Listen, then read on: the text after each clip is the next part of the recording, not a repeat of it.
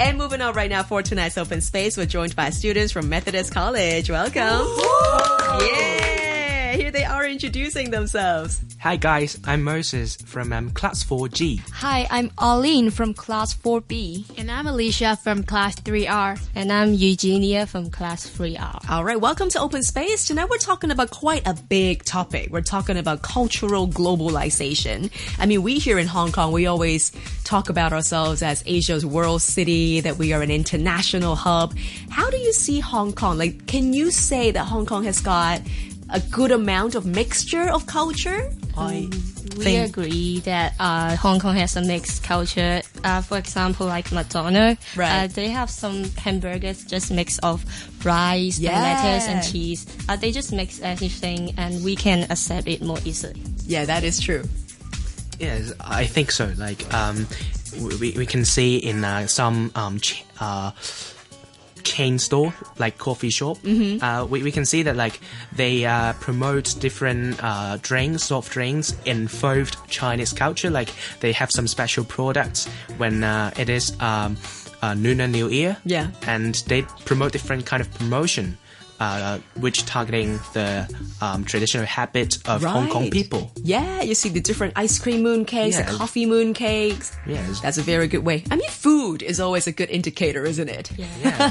so tell me about like your regular day to day food choices. Do you always go back to the Chinese roots or do you try different things? Um, no, we actually like try different thing. Like each time we eat, we eat different style. Like Yeah. today, I ate some Japanese stuff. Right. And yesterday I have pizza. And the day before yesterday I have hot pot. Right. Awesome. And, and actually, in our school, um, at our school, um, near our school, there are different variety of food, and they are in different.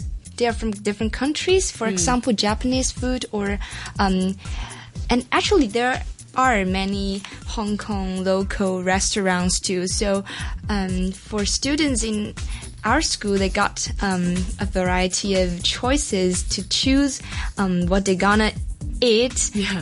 in in the lunchtime and what styles they wanna wanna eat in the lunchtime too. Yeah, well, aren't you lucky to be surrounded by good food all around? that's nice. Well, that's also the beauty of Hong Kong. That's why they call us food paradise, right? Because we have so many different kinds of options and they're being done well as well. And then apart from food, of course, we got to talk about like what other areas do you see cultural globalization happening? I mean, like, let's expand it outside of Hong Kong. I mean, you can talk about anywhere else that you see different observations from.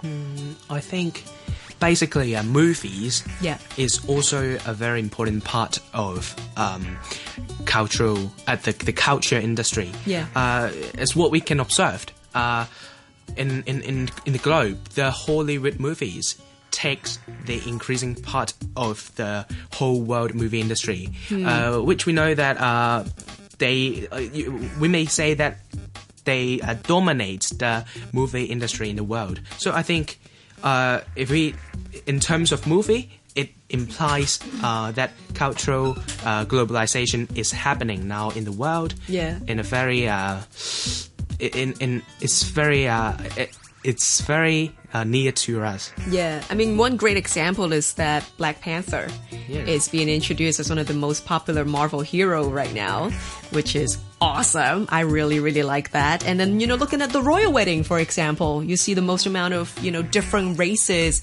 attending the royal wedding, being key elements in the wedding as well. I mean, I, I absolutely embrace that too. Um, I think that you, you, Alicia, for example, you've got more to talk about, you know, different kind of observations in, in let's say, music.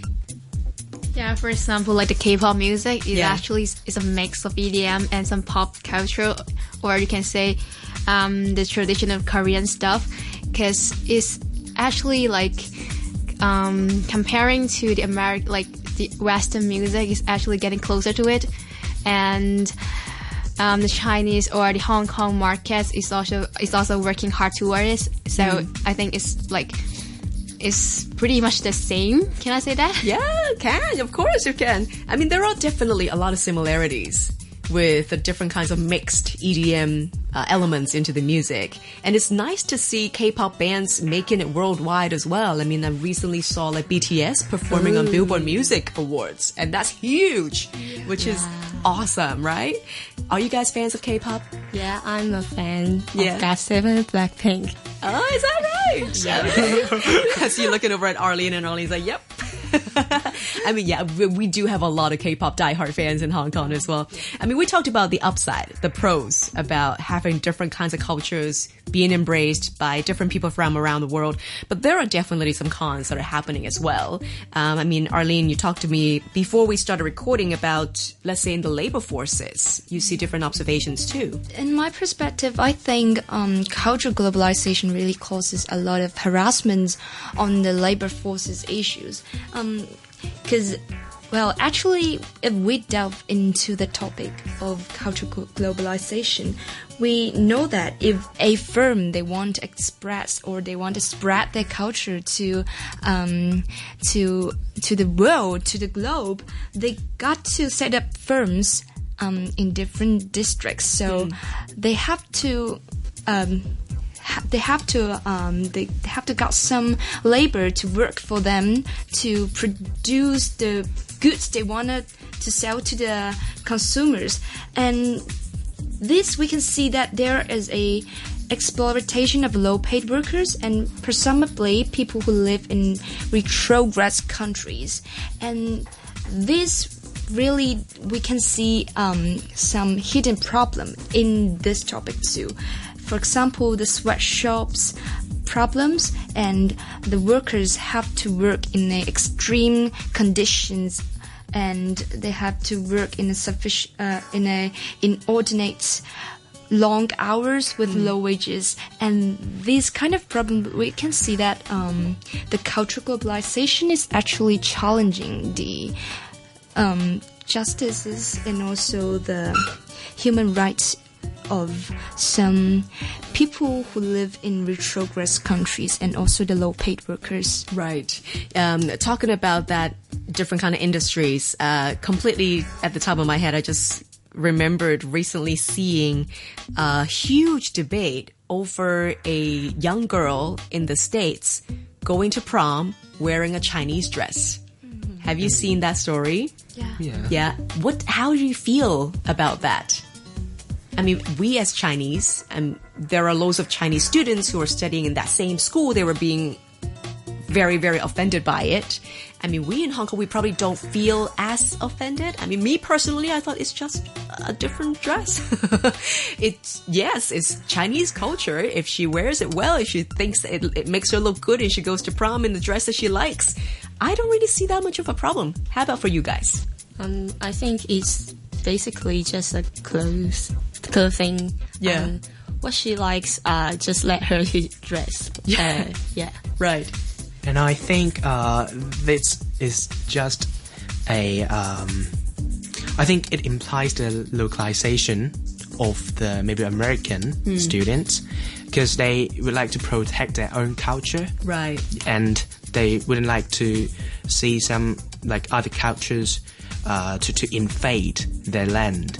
So I I think um, it is understandable, but in terms of like to discuss it is right or not, I think it may not be that right to like to to to uh, put put put judge on the girl who wear a Chinese traditional costume. Okay. How about for Arlene and Alicia? Any particular views towards that? Um, as you mentioned, there's some Chinese students also have comments on it, also some opinion on it, because I think they, the reason why they got so offended is because they think um, the Chinese dress should be rare, like in a special occasion, Right. and they feel like um, the girl wasn't respecting the Chinese. So I think that's the problem. Right. So they feel like prom is not important enough for her to wear a Chinese dress. Right. Well, in my point of view, I don't think too deeply in this topic, but I think that choosing what to wear is a choice of your own.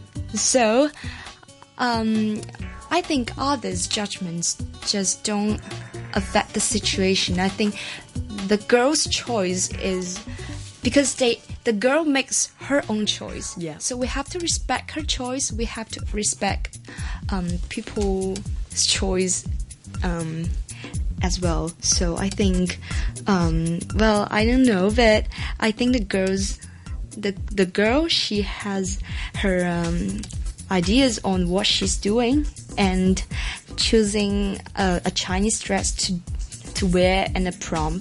Maybe she just wanna to express herself in a more concrete way. so Okay. that's my my my feel. All right. Well, thank you so much. We've just heard from Moses, Arlene, Alicia, and Eugenia, and they're all coming from Methodist College. Thank you so much for your sharing with us tonight.